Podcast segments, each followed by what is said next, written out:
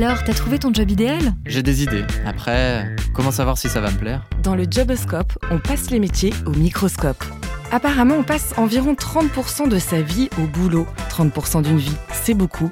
Alors faisons en sorte que vos choix de carrière vous donnent envie de vous lever chaque matin. On va jongler un petit peu entre les équipes dev versus les équipes business et on est reconnu dans les deux domaines en fait. Et euh, ça c'est trop bien. Ce qui est génial, ça évolue tous les jours. En fait, les outils évoluent, les langages évoluent, les problématiques évoluent. On se sent utile. Ça va être la direction qui va venir et nous dire bon ben on a besoin de ça et derrière ça il y a des décisions qui sont prises. Ce qui est bien, c'est que c'est un métier qui est assez ouvert. Quand on prend la bosse de, de la data, on ne la quitte pas.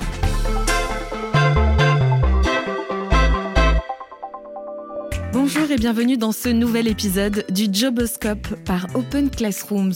Je suis Marion Armango et je suis ravie de vous accompagner pour passer le métier de data analyst au microscope. Les métiers de la donnée sont en train d'exploser car les entreprises se rendent compte qu'en la maîtrisant, elles décuplent leurs opportunités commerciales. En effet, grâce à la data, elles connaissent, ciblent et convainquent mieux leurs clients. Les informations récoltées leur servent aussi à recueillir les retours de leurs utilisateurs pour améliorer leurs produits ou services. Or, les candidats qualifiés sont rares et donc très recherchés par les recruteurs. Sur les plateformes d'offres d'emploi, on dénombre près de 2000 postes de data analystes à pourvoir, rien qu'en France. Alors en quoi consiste ce métier? En quoi est-il différent de ceux de data scientist et data architect? Eh bien le mieux, c'est encore d'interroger des professionnels pour plonger dans leur quotidien et leur poste. Justement, nous recevons aujourd'hui Anne-Caroline Rérol de chez Spendesk, Fatima Tassal de chez Captain et Clément Sirvante de chez Mappy. Bonjour à tous les trois. Bonjour. Bienvenue. Alors, prêt à nous révéler les spécificités de votre métier? Avec grand plaisir. Bien sûr. Eh bien, c'est parti. Alors, Anne-Caroline, toi, tu es data analyst chez Spendesk. Est-ce que tu peux déjà nous présenter cette entreprise et nous expliquer en quoi consiste ton travail? Oui, alors Spendesk, c'est une start-up qui permet euh, aux entreprises de mieux gérer leurs dépenses. Donc, on facilite la vie euh, des équipes financières et on donne aussi des moyens de paiement aux salariés. Donc, moi, chez Spendesk, en tant que data analyst, je bosse beaucoup avec les équipes euh, business c'est-à-dire les commerciaux, les équipes en charge de la clientèle, les équipes marketing et les équipes finances pour les accompagner dans la prise de décision. Très bien. Et toi, euh, Fatih, tu as le même titre chez Captain. Est-ce que tu peux nous présenter Captain pour ceux qui ne connaîtraient pas cette entreprise et puis nous dire si euh, bah, ton quotidien ressemble un petit peu à celui que Anne-Caroline vient de décrire? S'il est différent d'ailleurs. Euh, bien sûr. Donc, euh, effectivement, moi, je travaille chez Captain, anciennement connu sous le nom de chauffeur privé. Bah, c'est une plateforme de mise en relation entre des chauffeurs VTC et donc euh, des clients. Et moi, je suis également data analyst, mais je me suis spécialisée dans la partie supply, donc la partie opération. Et j'accompagne en fait les équipes qui vont travailler autour de la vie des chauffeurs. Et mon travail va consister à les accompagner dans la prise de décision et donc spécifiquement pour la partie chauffeur. Ça fait combien de temps que tu es là-bas? Ça faire deux ans bientôt. Et pour finir, Clément, toi, tu travailles donc chez Mappy. Est-ce que tu peux nous raconter quelle est la mission de ta boîte et puis aussi à quoi ressemble un petit peu ton quotidien et ton métier? Alors, euh, du coup, Mappy, c'est le Google Maps Made in France. Mappy, ça fait de la cartographie, ça fait aussi un comparateur de déplacement. On va avoir notamment Captain sur notre plateforme. Vous allez de l'autre côté de Paris pour poser des modes comme la trottinette, pour les plus longues distances, le train, le blablacar. Donc voilà, c'est un agrégateur. Alors, euh, ma mission, en gros, c'est d'analyser la performance du site et des applications de Mappy. Donc, en termes d'audience, et comme je travaille dans l'équipe marketing, c'est aussi toutes les fonctionnalités qui sont lancées et euh, de faire des, des rapports pour euh, pour la direction et, euh, et là-dessus arbitrer. Donc j'aide à la décision aussi. Euh. Alors il y a le data analyst, scientist, architecte. Est-ce que vous pouvez m'expliquer concrètement quelle est la différence entre ces appellations, Anne-Caroline euh, Alors moi je pense qu'il y, y, a pas mal dans ces appellations qui est un peu, qui est un peu de la mode et qui dépend beaucoup de chaque entreprise. Je pense que c'est très différent dans chaque entreprise.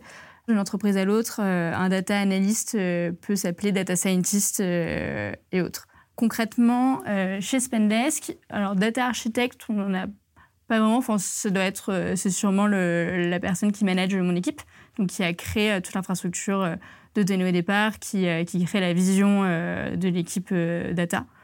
Mais sinon, on a plutôt des data ingénieurs, encore un autre poste possible. Ensuite, entre data analyst et data scientist, la frontière est assez, est assez fine. Moi, ce que je dirais pour, pour simplifier un peu les choses, c'est qu'un data analyst, ce qu'il va faire, c'est en fait faire des analyses qui peuvent être poussées, mais qui, qui en fait sont des analyses sur la donnée historique et la donnée qui existe déjà. Donc euh, ça va être beaucoup de reporting, ça va être euh, trouver des, euh, des, insights et des recommandations à partir de ce qui existe déjà pour pouvoir changer le gouvernail de sens et aller dans des directions un peu différentes. Un data scientist, lui, c'est en fait c'est la suite logique de la data analyse c'est aller encore plus loin et pouvoir permettre de faire des prédictions en fait sur le futur. Fatih, tu es d'accord ou tu as des choses à ajouter? Oui, je partage. Effectivement, la frontière entre les data scientists et data analysts, elle est vraiment fine. Euh, après, effectivement, ça va toujours dépendre des entreprises dans lesquelles euh, on évolue. Mais effectivement, les data scientists auraient, auraient peut-être un peu plus la notion de modélisation et euh, de prédiction d'un phénomène via des algorithmes finalement.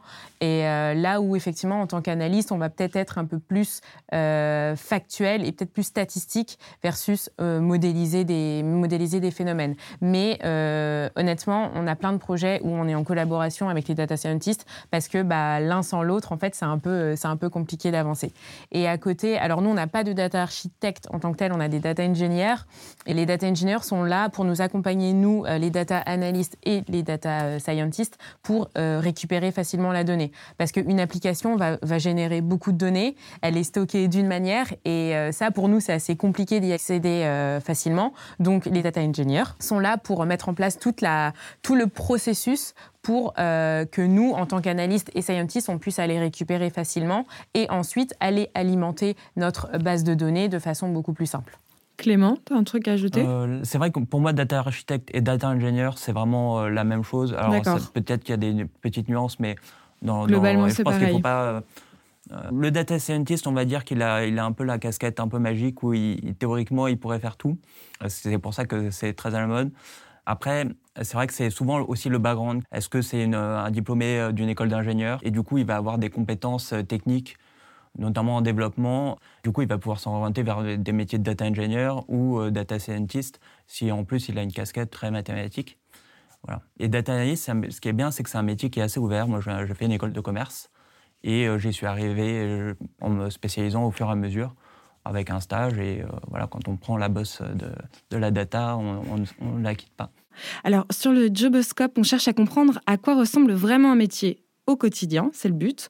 Est-ce que vous pouvez me raconter à quoi ressemble une journée type pour chacun d'entre vous? Est-ce qu'il y en a une d'ailleurs? Et si vous deviez découper votre semaine en grands ensembles de tâches et en pourcentage pour donner un aperçu, qu'est-ce que ça donnerait?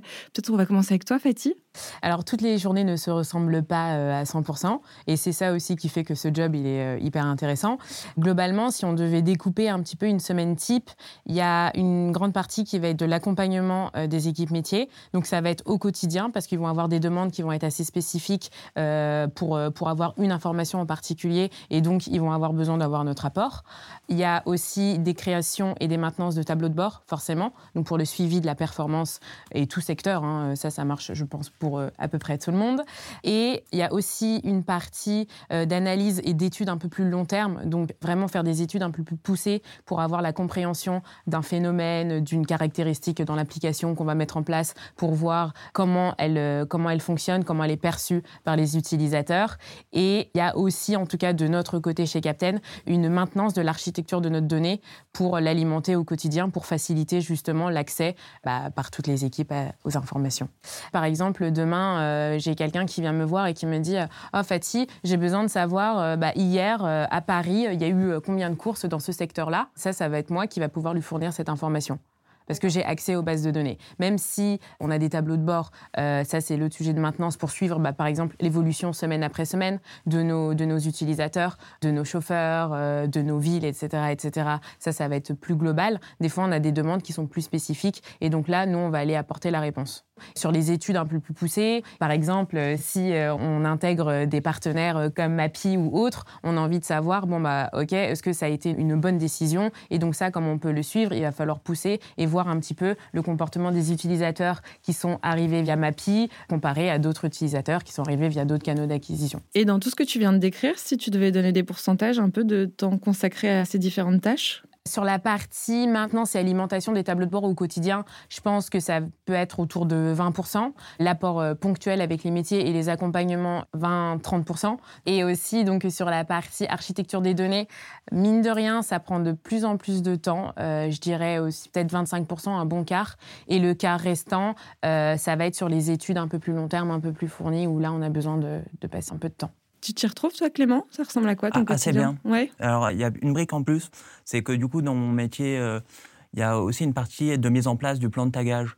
Donc, sur nos sites et nos applications, en fait, pour pouvoir compter les utilisateurs, il va falloir demander, en fait, aux équipes marketing quelles fonctionnalités on va vouloir suivre dans le temps. Donc, euh, par exemple, chez nous, on a des boutons qui vont permettre de réserver et d'aller vers un partenaire.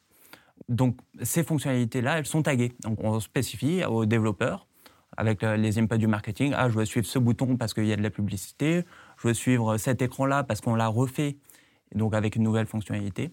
Donc ça, c'est une brique qui me prend à peu près un tiers de mon temps.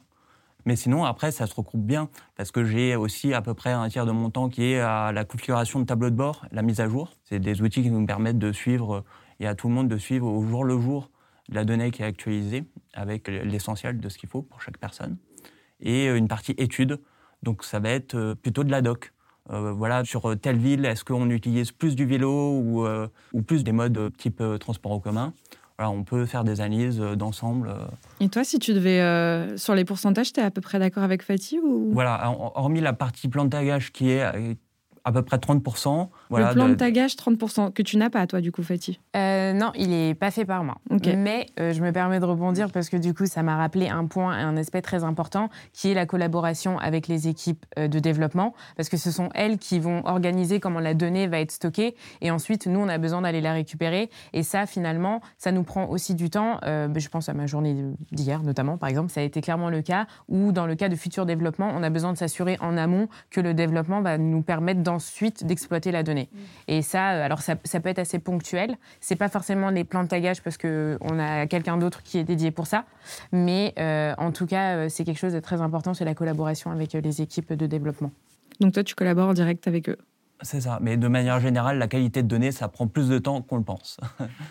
Vérifier qu'on ne peut pas faire un, tableau de bord si donne pas, on n'est pas sûr que notre donnée elle est vraiment juste. Alors, tu n'as pas fini les pourcentages Et du coup, les pourcentages, c'est un tiers pour les tableaux de bord et un tiers pour les analyses ad hoc sur demande euh, pour euh, la direction et les équipes marketing.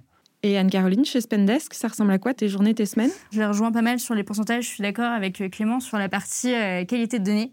On se rend pas beaucoup compte, mais c'est un sujet qui peut prendre beaucoup de temps. Ça peut être juste 10% parce qu'il y a un petit attribut euh, ou un petit flux de données à aller changer pour que euh, euh, pour s'assurer que nos analyses soient correctes. Moi, maintenant, ça me prend 30% de mon temps parce qu'on est au tout début de l'intégration d'un nouvel outil CRM de Salesforce. Et en fait, je suis obligée d'aller mettre le nez dans la donnée, vérifier que tout soit bien cohérent, que ce soit robuste, pour pouvoir ensuite faire des analyses qui vont être pertinentes pour les équipes business et en fait m'assurer que je leur donne pas des chiffres qui soient, qui soient totalement faussés. Est-ce qu'il euh, il y a différentes manières d'apprendre la data euh, en fonction de l'entreprise Justement, euh, Spendesk, on est au début, ce que tu viens de dire, donc il y a des mises en place. Est-ce que c'est toujours les mêmes modes de fonctionnement, d'analyse de data ou pas?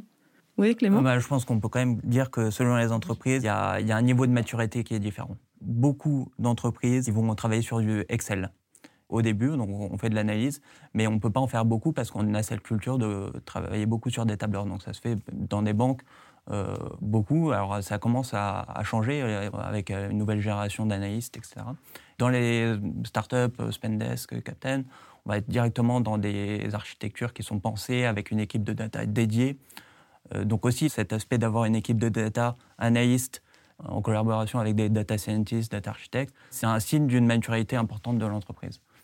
Est-ce que vous savez s'il y a des grandes entreprises que vous avez découvertes il n'y a pas longtemps qui n'ont euh, pas justement euh, euh, misé beaucoup sur les data analystes et ça vous a étonné peut-être de constater qu'ils n'avaient pas encore sauté le pas ou qu'ils ne savaient pas l'importance que ça devait avoir au sein de leur entreprise? Moi, j'ai en tête des entreprises peut-être un peu plus dans le secteur des médias qui sont en train de prendre conscience que la data est un vrai enjeu, mais c'est un peu une vision un peu peut-être old school de la donnée où effectivement elle n'était pas forcément gérée comme nous on peut le faire aujourd'hui dans nos entreprises avec des outils dédiés, avec des équipes dédiées, mais plus un peu effectivement, avec beaucoup de Excel, beaucoup de VBA, beaucoup de choses comme ça. Et ça, on le voyait peut-être plus dans des grands groupes.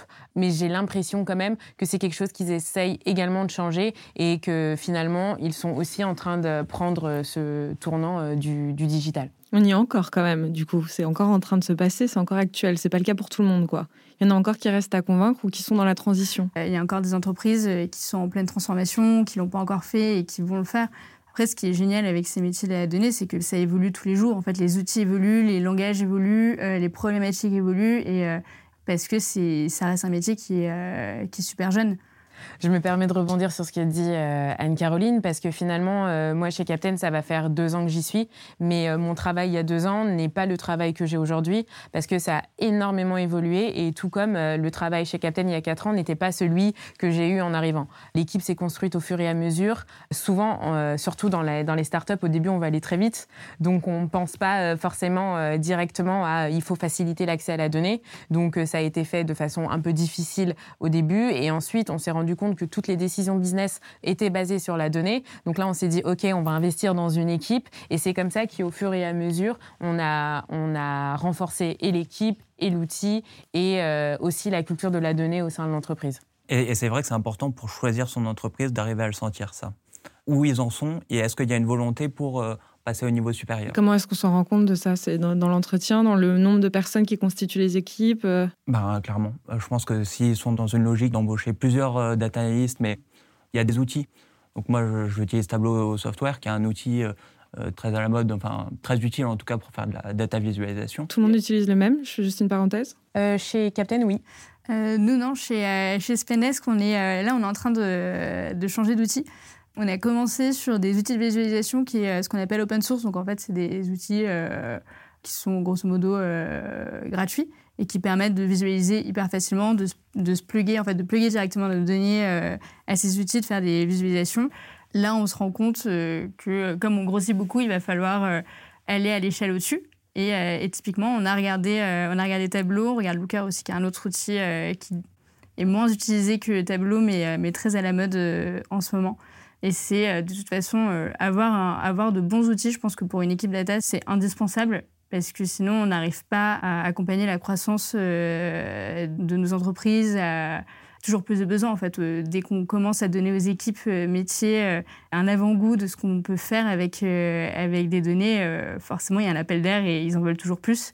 Et pour pouvoir répondre à, à toutes ces demandes, il faut avoir de bons outils sur lesquels on peut se, se poser. Donc tu parlais d'un logiciel qui est plus professionnel. C'est quoi le nom, Clément? Du coup, ça s'appelle Tableau Software. D'accord. Euh, c'est souvent des logiciels américains, mais on a... Voilà, j'utilise aussi Alteryx. Mais ce que je veux dire, c'est que c'est des... C'est vrai qu'il y a des mots-clés euh, comme ça qui euh, sont le signe. S'il y a des dataistes, c'est mieux d'avoir une, une, fiche de poste où ils demandent du Python que quelqu'un qui est expert en SQL. Même si tu m'as perdu là, Clément. Ah, désolé.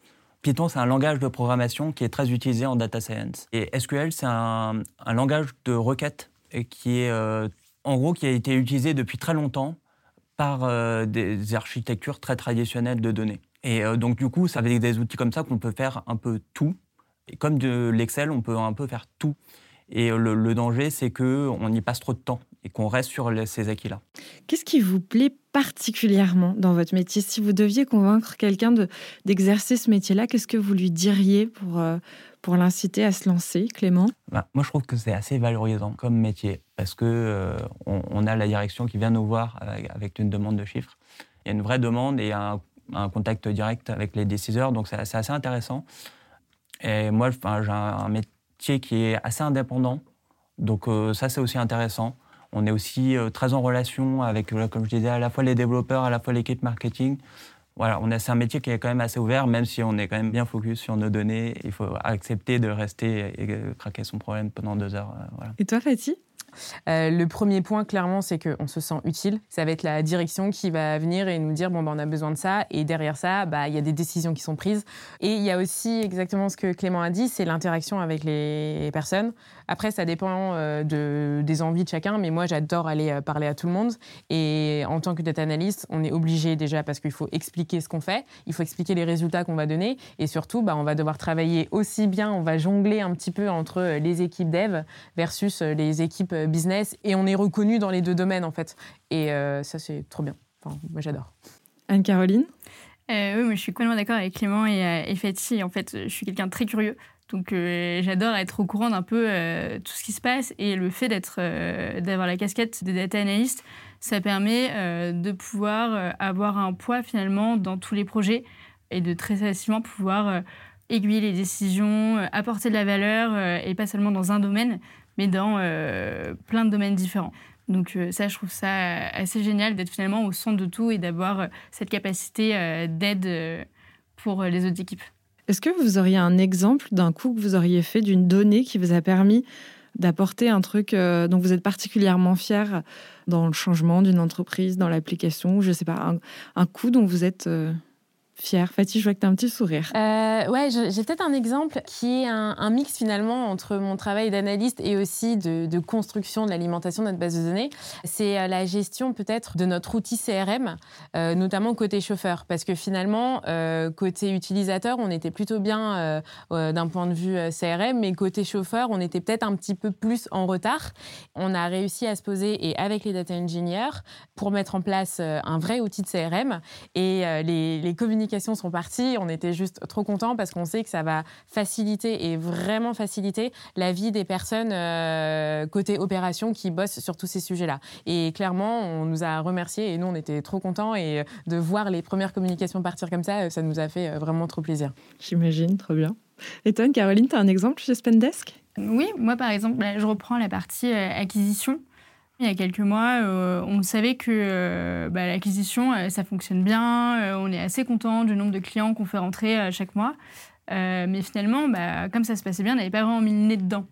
Ce que j'ai commencé à faire, c'était un de mes projets de vraiment comprendre qu'est-ce qui se passe exactement, quelles sont à chaque étape, quels sont les taux de conversion qu'on a, et voir si on peut optimiser cette partie-là du business. Et en fait, je me suis rendu compte du coup que tout allait plutôt bien sauf une partie euh, au tout début euh, du funnel, qui était le, moment euh, où on contactait, on essayait de contacter des boîtes.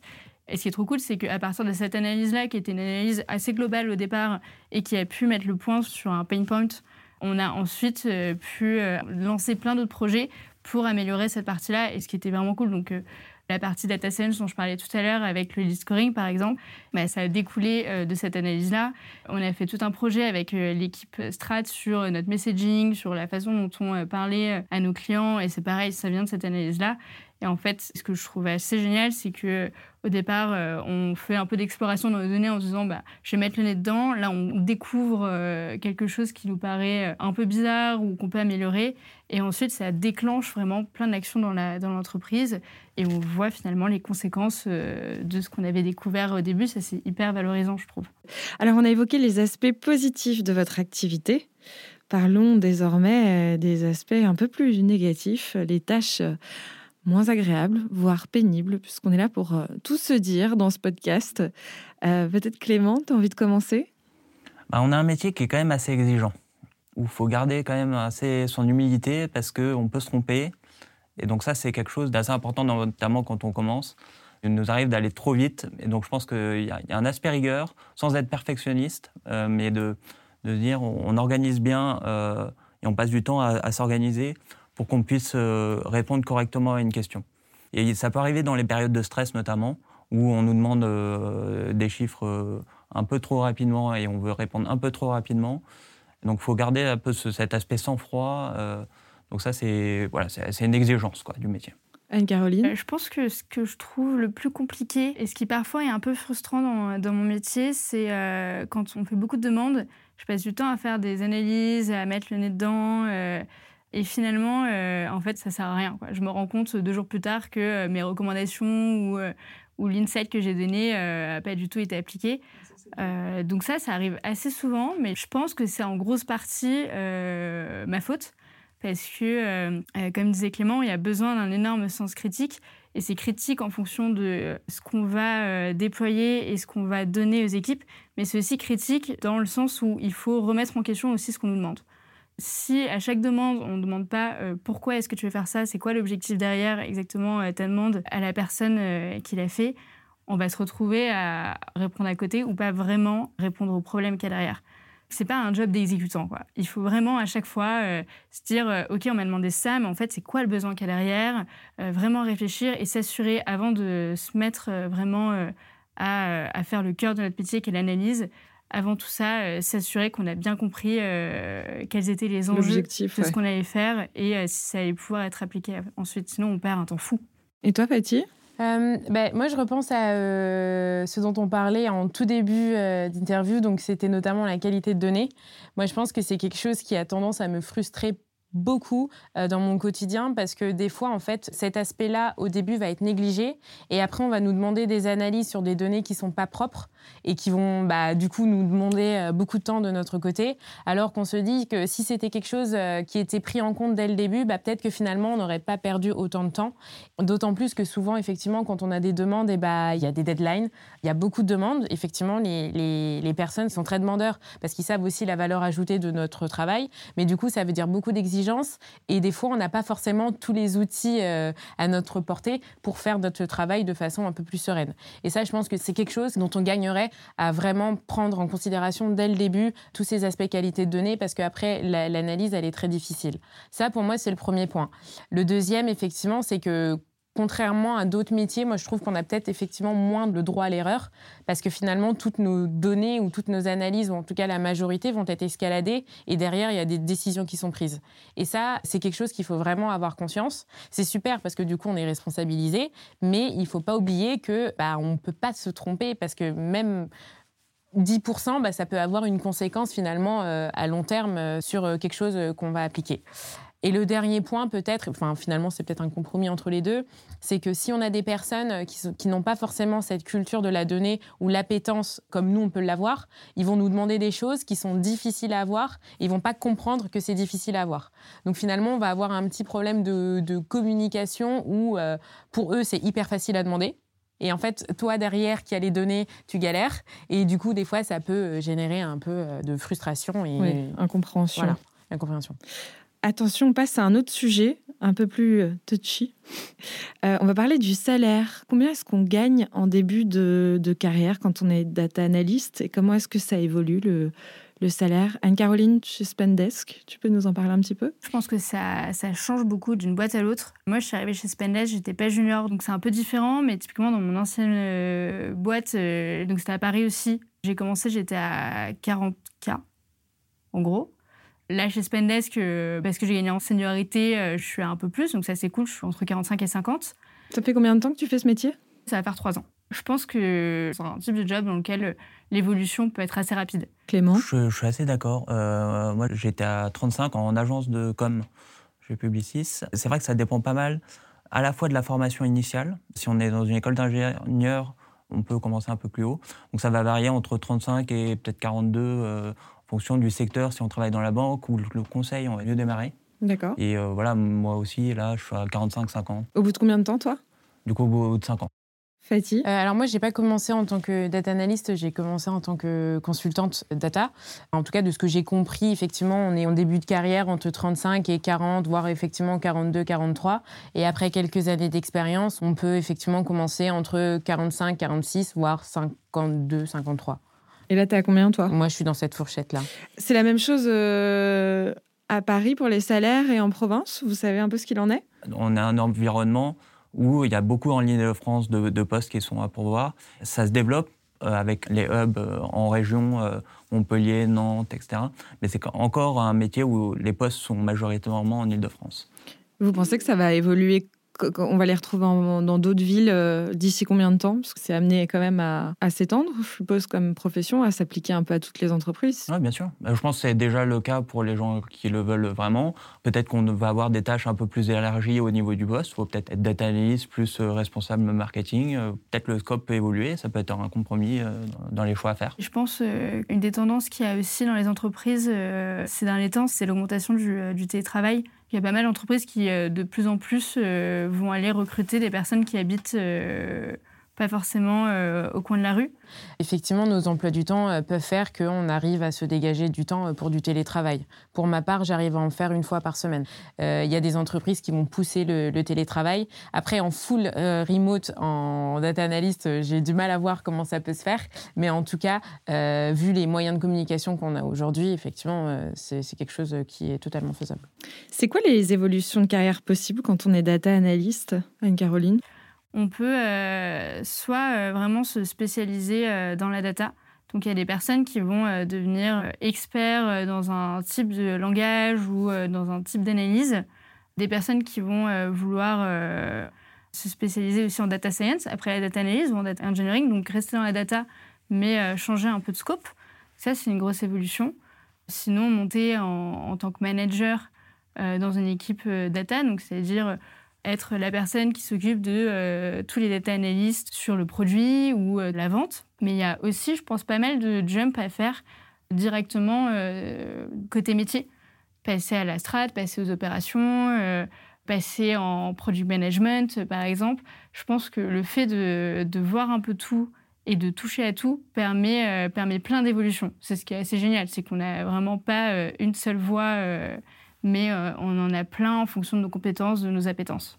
Clément, tu as l'air assez d'accord. Oui, clairement, il y a soit, soit l'expertise, soit effectivement le, management. Pour rajouter une couche, il y a le data manager, le chief data officer, selon la C'est sans fin, en fait. On en découvre au fur et à mesure toujours plus, ouais. Voilà, donc il y a aussi un métier, il y a le product owner data, PO data. C'est une personne qui fait l'interface entre le métier et les équipes data. Et c'est quelqu'un qui comprend bien la technique, mais qui baigne pas forcément dedans. Ça peut être une orientation. Donc, euh, data manager, comme on travaille aussi pas mal avec euh, la stratégie et la direction, ça peut être un, levier aussi pour accéder. Enfin, Fatih, tu es d'accord? Si je reprends mon expérience, j'ai commencé dans un autre domaine. Donc là, aujourd'hui, euh, je suis côté opération, mais j'ai commencé au B2B, donc avec les commerciaux. Et donc ça, c'est une évolution qu'on peut avoir de façon naturelle dans des entreprises euh, comme Captain et, autres. C'est qu'on peut changer de domaine en tant que data analyst. Après ça, effectivement, après quelques années, après quelques années d'expérience, se pose la question de, bon, bah, est-ce que je passe expert ou est-ce que je passe euh, manager Et ça, oui, c'est une question euh, qui se pose euh,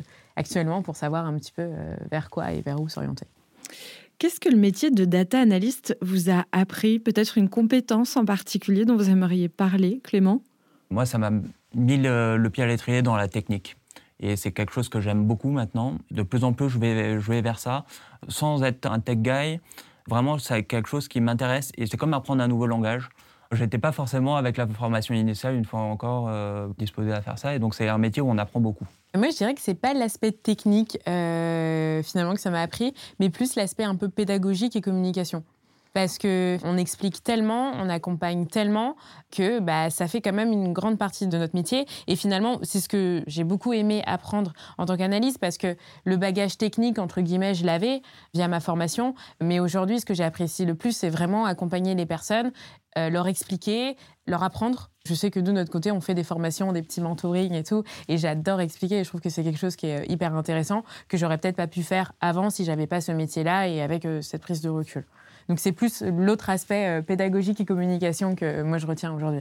Anne-Caroline, tu vas encore nous sortir une autre compétence, je le sens. Euh, moi, je pense, je rebondis sur ce que euh, Fatih a dit, je pense que ça m'a appris à prendre beaucoup de recul par rapport à ce que les gens me demandent, par rapport à ce qu'ils me demandent concrètement et en fait le besoin qu'il y a derrière, par rapport à ce que je fais moi aussi, par rapport à mes capacités. En fait, je me rends compte de mes limites et c'est cool de se dire que bah, je vais prendre du recul là-dessus et je vais pouvoir me rendre compte qu'il faut que je me forme encore plus sur tel et tel sujet pour arriver à atteindre mes objectifs. Ça, c'est génial. En fait, la data, euh, surtout quand on vient du business euh, euh, comme Clément et moi, on a l'impression d'ouvrir une porte et de découvrir un nouveau monde qui n'a pas de, fin. Il y a tous les jours des nouveautés, des nouveaux outils, des nouvelles manières de travailler. C'est juste, c'est juste dingue. Quoi. On s'ennuie pas, en tout cas. D'un point de vue totalement extérieur, j'ai l'impression que pour faire votre métier, il faut quand même être assez perfectionniste et minutieux. Est-ce que je me trompe Clément? Alors euh, oui, mais pas trop. Il faut quand même euh, réussir à faire de la conjecture. voilà, il faut quand même avoir un. Et ça, c'est aussi le sens business qui est assez intéressant, c'est de se dire ah, bah, ça, ça peut lui suffire euh, comme chiffre. Je suis pas obligé de trop pousser et d'être comptable. C'est pas un métier de comptable. C'est un, métier où il faut rendre compte de la donnée et la, la faire parler. Peut-être que 10% ça suffit et une fourchette de 10-20% c'est bon et, c'est bien. Vous êtes d'accord? Ouais, je pense qu'il euh, faut arriver à faire un arbitrage tous les jours entre euh, rapidité et euh, perfection. Parfois, il y a des demandes où on aimerait bien pouvoir faire une analyse méga poussée avec lesquelles on utilise les algos les plus fancy du moment, alors qu'en en fait, il faut juste être rapide et donner des chiffres rapidement. Euh, sans aller jusqu'au bout, tout en pouvant dire, bah voilà, je donne ça, je pourrais donner plus, mais je donne ça, et c'est ce que je peux donner euh, dans le temps imparti. Donc c'est toujours un peu un arbitrage, je pense, entre ces deux valeurs-là. T'es d'accord? Euh, Alors, je suis d'accord tant que cet arbitrage est bien communiqué et que tout le monde est au fait. Parce que effectivement, euh, quand on va nous demander quelque chose vite, on va le faire vite, donc avec les biais euh, possibles et imaginables. Mais je, pense que quand on va transmettre les résultats, dès lors qu'il y a ce petit disclaimer en anglais, je sais pas comment on dit en français, mais cette petite remarque qui va dire attention, voilà les hypothèses qui ont été prises, voilà les approximations qui ont dû être faites pour telle et telle raison à partir de là, dès lors que tout le monde est d'accord, euh, bah, tout le monde est content. Merci à tous les trois. C'est déjà la fin de cet épisode du Joboscope consacré au métier de data analyst. Merci à Anne-Caroline de chez Spendesk, Fatih de chez Captain et Clément de Mapi d'avoir témoigné. On espère que cela aidera nos auditeurs à prendre des décisions éclairées pour leur vie professionnelle. Si ce podcast vous a donné envie de devenir data analyst, sachez que cette formation est disponible sur openclassrooms.com. Elle se fait en ligne en six mois ou alors en un an si vous choisissez l'alternance, soit en apprentissage, soit en contrat de professionnalisation. Vous êtes accompagné de manière individuelle par un mentor qui exerce votre futur métier et vous avez l'emploi garanti. Si six mois après votre diplôme, vous n'avez pas trouvé d'emploi, Open Classrooms vous rembourse votre formation. Ce podcast vous a aidé à y voir plus clair dans vos choix de carrière, eh bien laissez un commentaire 5 étoiles sur votre plateforme préférée. Cela aidera d'autres personnes à le trouver. On se donne rendez-vous très vite pour passer un nouveau job au microscope.